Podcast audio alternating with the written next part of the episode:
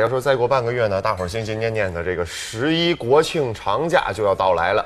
但但是啊，对于很多人来说呢，说这个十一假期是喜忧参半，因为在十一这几天的假期里，要参加的婚礼实在太多了。有网友啊就在网上说了自己的遭遇。这位肖小姐是大学毕业三年了，今年国庆准备回老家好好休息，谁成想却接到了六场婚礼的邀请。你想想，国庆八天假，六场婚礼啊，这几乎是一天一场婚礼的节奏。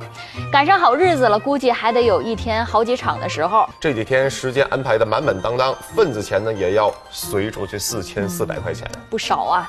肖小姐说了，她也是刚参加工作没几年，一个月的工资都不够随份子的，真是有点心疼这个肖小姐了。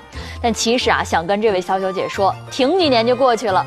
毕竟二十五岁这个年纪就这样，到了该结婚的年纪，身边的同学啊是大批大批的结婚，这肖小姐呢就得大把大把的随份子，没办法。